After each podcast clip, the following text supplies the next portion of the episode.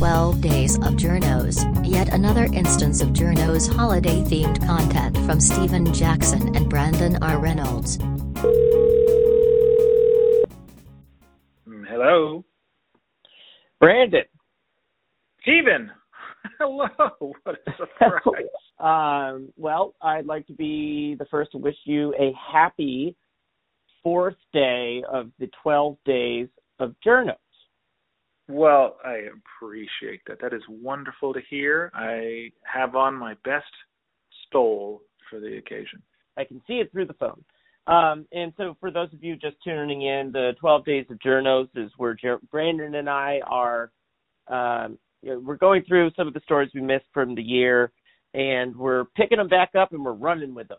Uh, Brandon, I wanted to alert you to a pretty big story that you may have missed back in July of uh, 2021.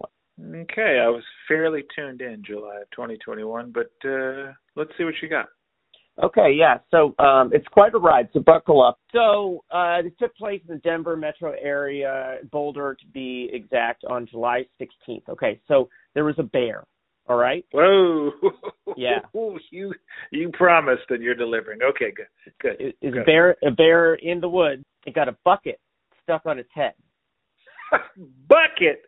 You are killing me with this. A bucket. What color was the bucket? Any idea? White bucket. The the It's a white bucket. Okay, I know, I know, I know. Okay, there's a little. There's more. There's more. There's more. You know. Okay. So this bear, I'm- he's got a bucket on its head. Is there for over a week. Yeah, and then eventually wildlife officials uh, were able to remove the bucket. what? Oh well, yeah. I mean, I guess that makes Yeah. sense. Yeah, Seems like yeah. the natural end to that story. Mhm. Okay. Yep, Yeah. and that's the story. Uh, and so this was actually a story. It made uh, headlines all over the place. Um, at least 20 different publications picked up on it across the country, and some of the coverage, boy, hard hitting. Uh, Fox News in the Denver area um, uh, calls the event embarrassing, and that is spelled the way you think it is. Um, The way but I would fear personal- that it is spelled. Yeah. yeah, exactly that way. And then my favorite is actually from uh, the Denver channel, uh, ABC 7 in Denver. Um, I'll just read a little bit of, uh, of of the piece for you. For the last week, a bear has been wandering around near Boulder with a chicken feeder stuck on its head. But with the help of two men who spotted the yearling, the bear has been rescued. For the last couple of years, Drew McConaughey and his friend Dave Sherman have slowly been building his dream home in the foothills. But in all that time, he's never lived through anything quite like this. and neither have the rest of us. And we're No, living vicariously through that bear rescue. Are we are we ever? That that actually wasn't the only bear with its head in a bucket story from the year, believe it or not. So that was back over the summer. And then in Florida, uh, in this just this past November, uh, Florida wildlife were again able to remove a bucket off of a bear's head. So you know, this was a story that kind of touched us all in 2021. A lot was going on, and uh, obviously, this was a pretty important one. It, uh, if you wanted to gauge that by the coverage it received. Yeah. The initial bear story was July 16th, right? Yeah, July July 16th. Yeah. So what else was going on? Let's see here. Uh here's some headlines. Dozens dead, more than 1,000 may be missing after floods in Germany. Los Angeles County reinstates indoor mask mandate as Delta variant spreads. This was right in the heart of Delta season. Um, minimum wage workers can't afford rent anywhere in America. That was a big economic reveal. Uh, so there were certainly other things going on. Stephen, I think it sounds like what you have stumbled into is a seething nest of clickbait. I, I'd call it clickbait. I call it clickbait, and um, obviously we, we're all uh, we all experience clickbait in a number of different ways, almost on a daily basis, and and it's it, it made me think what what are some of the reasons why clickbait gets us right? So I I did a just a, a little bit of research and came across a piece in Psychology Today uh, investigating how and why clickbait works. And it, it has a lot to do with dopamine and our psychological motivation. So, uh, to quote the article, clickbait is the promise that unbelievable, provocative, or shocking information will be revealed if we just click that link. Uh, it goes on to say, our dopamine reward system is involved in our motivation to learn about our world.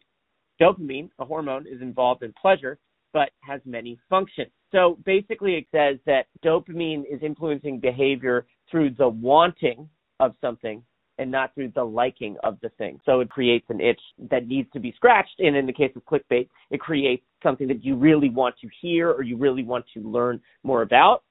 And it, yeah. it, it sets up a system where you can only learn about that if you click on that little link. It's true. I did not want to know about the bear with the bucket, but I felt I needed to know. I didn't know that I wanted that, but it turned out it was an essential essential part of me, and I'm glad I got to scratch that. So thank you. Yeah. Oh yeah, most certainly. And it, there's also maybe a little bit of uh, something called the Vegas effect at play, um, and that just basically has to do with the idea of us needing to solve the mystery of what's behind the curtain, right? And so again, that also excites these uh, dopamine pathways and it creates a situation where we need to learn more. Yeah, I think that makes sense. I mean, I think we think of clickbait because of the name as a, a very internet phenomenon, and, and certainly it is. But weird news has been a part of journalism forever and ever. I mean, it even goes back to you know the Barnum effect, um, that idea of like we seek out strange things for the sake of them. We can't help it. We've got that insatiable curiosity. And in the internet era, right, news media kind of relies on it to draw in eyes, to keep people circulating around in the publication. And you know, it, it, it seems like it's like a cheap sugar rush. You know, it's like it's very yeah. low nutrient, um, but you get a rush off of it, and it doesn't last very long, and you're not really very satisfied in the long term. But it's the kind of thing that gets peppered throughout these these organizations as a way of sort of keeping you around so that you'll presumably check out the other stuff that's on there.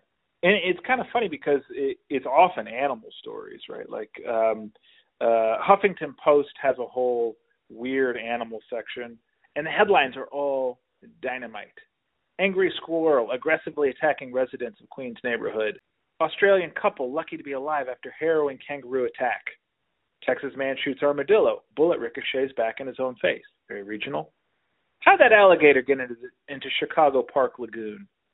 And then you know you have uh, non-animal ones like Florida man with drugs around penis denies they were his.